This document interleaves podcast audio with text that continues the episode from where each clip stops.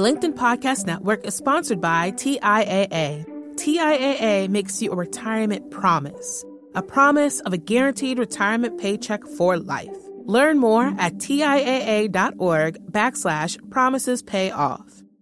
Hey, this is Kwame. Thanks for joining us on another episode of the Negotiate Anything podcast.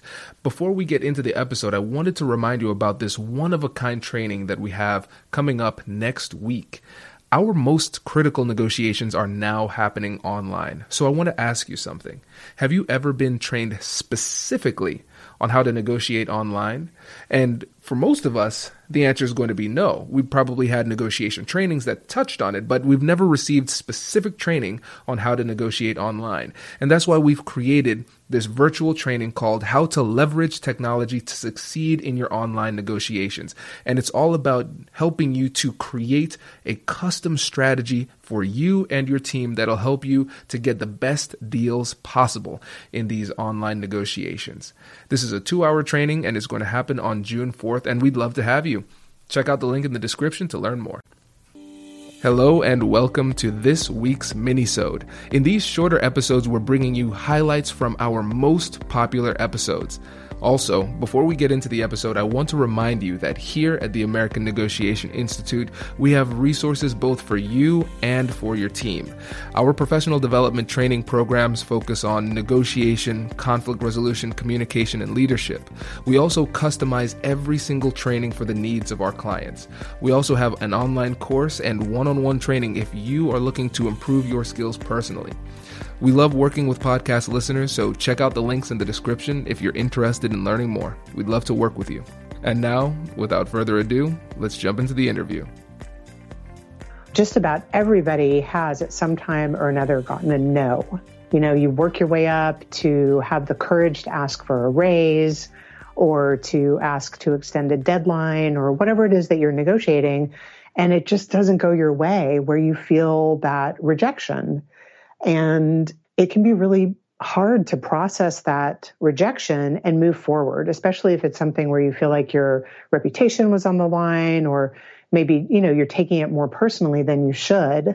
And so when you shift into this idea of compassionate curiosity in the book, and I want to hear how you made the decision to focus on that. I saw the connection because the best way to get through that fear, to get through that rejection, to get through any stumbling block in a negotiation is to approach it with curiosity versus some kind of tactic. And that clearly comes through in the book. So tell us a little bit about you could have really gone in any direction with the technique that you wanted to focus on for helping people negotiate. How did you make that connection between where you started and using compassionate curiosity? So the framework, I wanted it to be a foundational framework upon which you could build every other negotiation technique. And so when I go into different companies, like Fortune 500 companies, where I'm talking to people who are negotiating six and seven figure contracts, I start with this framework, even though it is, it seems a little bit simplistic and it is intentionally simplistic. I start with this framework because I want it to be generally applicable. So it's a framework that you could utilize both at work and at home in every single difficult conversation that you have. And then if you want to be more strategic, then you layer on additional high level tactics on top of it, but you start with compassionate curiosity. And so going back to the simplistic nature of it, it's um, a three part process. So the first step is acknowledging emotions. The th- second step is getting curious with compassion. And then the third step is joint problem solving. And the reason that I made it so simple is because I wanted it to be a framework that people could think back on and utilize even when they are in their most stressful situations. Because when you're in a difficult conversation and you are starting to get embroiled in emotions, what happens is your body often floods with stress hormone called cortisol. And cortisol clouds your thinking. You can't think as clearly. Also, when your HPA axis starts going, which is your stress response again, your adrenaline starts pumping. It inhibits the depth of processing that your prefrontal cortex can achieve. And so that's the logical thinking part of your brain. And so when you need it the most, your brain is performing at its worst. And so I didn't want to give something that was incredibly complex because I knew that you wouldn't be able to access it given your mental state. And so I wanted it to be something that people could instantly remember and say, ah, compassionate curiosity. I know what I need to do. I found my footing and I can figure out where I need to go in this conversation. Tell us a little bit more about this three step strategy. I love that it's so simple because, like you said, you're sitting there, the other person says something you weren't expecting, your stress hormones flood your body, and you can't think. So, tell us a little bit more about each of these three steps. You say acknowledge emotion. What does that mean? So, when it comes to acknowledging emotion, essentially what you're doing is you're pointing out the elephant in the room. You can tell that there's something going on with the other person, and you want to let them know that you see it. And mm. the benefit is it makes them feel as though they are emotionally validated. Because a lot of times, the, the worst thing you could do is if somebody's really upset or frustrated or sad or mad, you say something like calm down or relax or it's not that big of a deal, which obviously has the, uh, the opposite opposite impact. It inflames them because what you're doing is you're belittling their emotion. And so when you think about it psychologically, what's happening is that you're in a conversation now with their amygdala. Their amygdala is firing and it is an emotional response that you're dealing with. And the way to quiet the amygdala is by labeling the emotion. And in order for them to be able to say, okay, yes, correct, that's the right emotion, or no, that's wrong, that's the wrong emotion, they need to start to think logically about it. And the thing is, once you say, you pinpoint it, then it has a calming effect because now they don't feel like they need to impress upon you the fact that they feel this way or make you feel the ramifications of their emotions. They say, okay, Kwame sees me and he gets it. So here's an example. So in my mediations, a lot of times um, it's a situation where litigation has led to this point where we're about to go to trial, but the judge sent it to us to try to resolve the conflict. And so they might have been in conflict for over a year at this point, going back and forth, but they haven't been able to find a resolution. And in so many cases, it's not a substantive barrier that's preventing an agreement. It's an emotional barrier first. It's both. It's usually a mixture, but you can't get to the substance until you get through the emotion. And so I would say, if I were in your position, I would feel frustrated. And so sometimes if they're not if they're not willing to open up, I'll just guess, but I'll personalize it. So if they don't want to own it for themselves, I'll own it for them and say, if I were you, I would feel frustrated. And so it has a magical impact because let's say in some situations they would say, yes, I'm frustrated and here's why. And then they'll start to share more information because it's almost like a deluge of feelings kind of come forward and they're going to share that thing that was hidden behind the emotion. Or they might say you're wrong, which is still good for me because people hate to be mislabeled. So I went to OSU. So let's say I don't want to talk about my alma mater for some reason. Which school did you go to? Well, I'm not telling you which school I went to. And then they say, Hey, did you go to Michigan? no, I went to the Ohio State University. It's like, I might not want to tell you, but I don't want you to mislabel me. That's worse. What happens, and I remember very distinctly in one of my mediations, I, I said, I did, did the frustration move. And she said, No, Kwame, I'm not frustrated. I'm angry and I am angry because of X, Y, and Z. And then she just shared the information that she was holding back the entire mediation. And so the emotional barrier is often the first battle that needs to be fought. And you can't even get to the substance unless you address the emotional side. So that's really fascinating. I mean, the science behind it makes so much sense and the acknowledgement that you can't move forward until the other person feels like they've been seen or heard in some way from the emotional side of it it's counterintuitive to those of us who may feel like but this is just a negotiation we're dealing with facts and figures here. What you're pointing out is that is so important and often overlooked that we are driven by our emotions so my question is, how does this acknowledge phase, acknowledging the emotion of the other person, what happens with you? Are you addressing anything about your own emotions during those situations? Sometimes I recognize that it's important for me to get vulnerable first in order for them to be willing to share some information. And so you need to have strategic disclosures. You need to be willing to disclose something that doesn't necessarily hurt your position, but triggers reciprocity and makes them feel safer to share, safer sharing that information with you. And then you'll be able to notice that as the conversation goes on, if you acknowledge the emotion and they feel validated, and you don't need to agree with their position, that, that's an important part of it. You can recognize that there is legitimacy in the way that they feel without succumbing to their position. And that's a key distinction. And so once you acknowledge that emotion, you might start to see the emotional tenor of the conversation going down. And that's when you can shift to the substantive issue. And that's when you shift to step two, which is the compassionate curiosity side of it. I think one of the hidden benefits of the framework is that it helps you with timing because it doesn't make sense to give a logical message to somebody who is operating with the illogical part of their brain. The LinkedIn Podcast Network is sponsored by TIAA. In the last 100 years, we've seen financial markets swing, new currencies come and go, decades of savings lost in days, all showing that a retirement plan without a guarantee, quite simply, isn't enough. So, more than a retirement plan, TIAA makes you a retirement promise. A promise of a guaranteed retirement paycheck for life. A promise that pays off. Learn more at TIAA.org backslash promises pay off. From LinkedIn News, I'm Jessi Hempel, host of the Hello Monday podcast. In my 20s, I knew what career success looked like. In midlife, it's not that simple.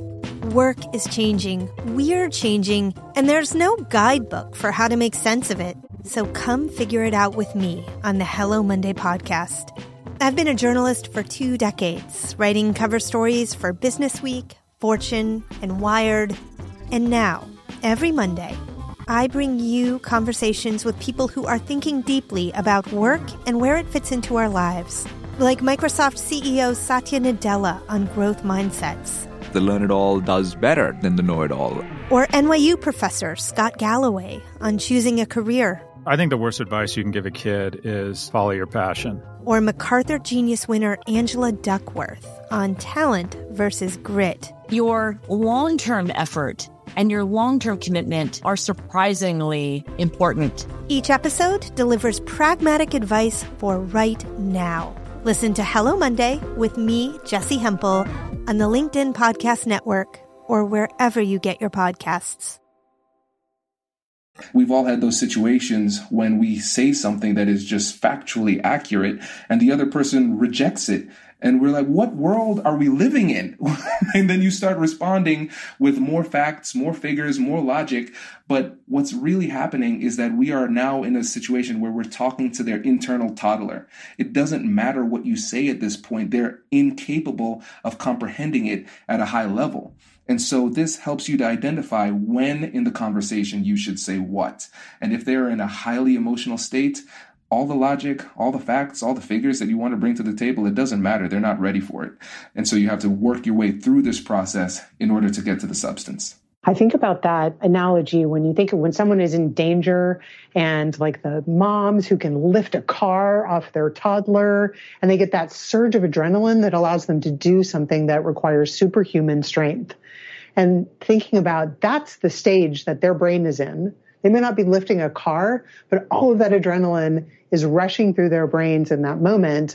And they're unable to think clearly. If you were to have a conversation with a mom who just lifted a car off her toddler and say, Tell me about what you're feeling right now, she's in that completely unable to articulate anything that's logical in that moment. And that's essentially what people are in that's what I'm reading into what you're saying and what I read in the book. That's the moment that people are in. And you need to know through using compassionate curiosity how to move them out of that stage of highly reactive, my brain can't even think about logic into the next phase, which is compassionate curiosity.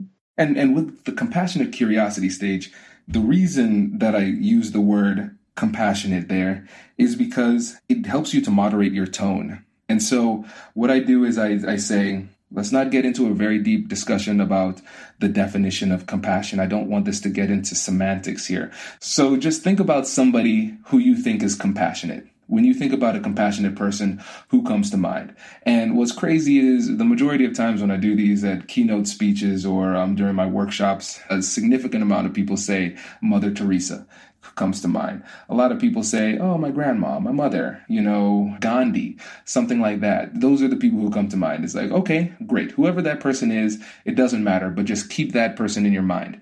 And then the question becomes, if Mother Teresa were here in this conversation, how would she ask an open ended question? Mm, and the reason I that. say that is because we've been in situations where you might have said something where if you just look at the words that were said, it was completely legitimate. Nothing was wrong with what you said. But somebody might say, Why are you yelling at me?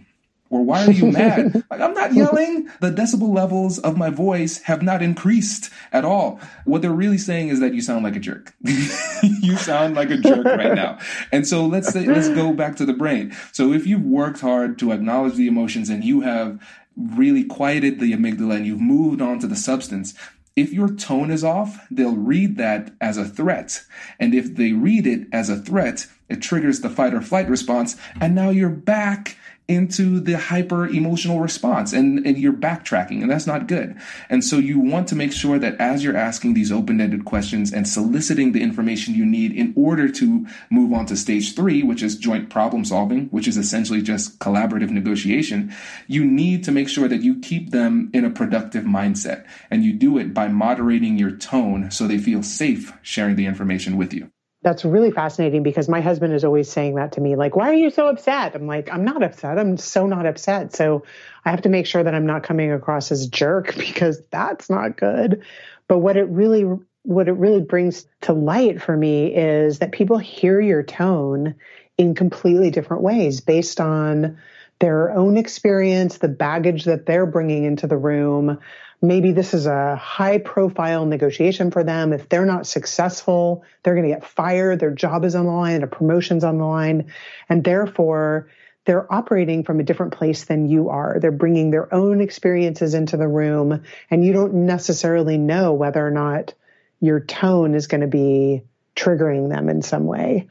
So how do you how do you kind of tap into that? How do you know if you're if you're upsetting the other person or if your tone is not aligned with what they find acceptable. A big thing for me would be paying attention to their tone and how they respond, how it changes, and also their body language if you're in, having an in person negotiation. And if you're not having an in person negotiation and you don't have the benefit of body language, let's say you're on the phone, because a lot of times these negotiations happen over the phone now. In those types of situations, you want to pay close attention to their breathing. And mm. the breathing tells you a lot about the situation. Are they sighing? Are they breathing heavily? It, has it become completely silent? Um, that might mm. indicate that their body language has completely stopped. So they're having a freeze response. Because in your with the fear responses, it's fight, flight, and freeze. Maybe mm-hmm. they're they've frozen. It's like okay, that's a fear response. That might be problematic too. And so you just need to be very mindful and not just listen with your ears, but also with your eyes, so you can tell where their where their head is during the conversation. And then again, if you're in a situation where you might have moved past the emotion and then you ask a question and then you hear some emotion coming back, then you just cycle back to stage one. And that's the mm. beauty of the, the framework. It's flexible. It's not a rigid framework. Depending on what you are reading in the situation, it's like, oh, emotion, acknowledge the emotion. Emotion gone, compassionate curiosity. Now I have information, joint problem solving. It helps you to know what to say at what time. The timing is a critical element, but it is really a feel thing. You have to be really cognizant of, of what's going on on the other end. Hey, thanks for checking out this episode. If you like what you're hearing, please leave a review and subscribe. That really helps us to build the audience and helps to signal to other people that the content that we're sharing is worth listening to. Thanks again for being a listener. We appreciate you, and we'll catch you in the next episode.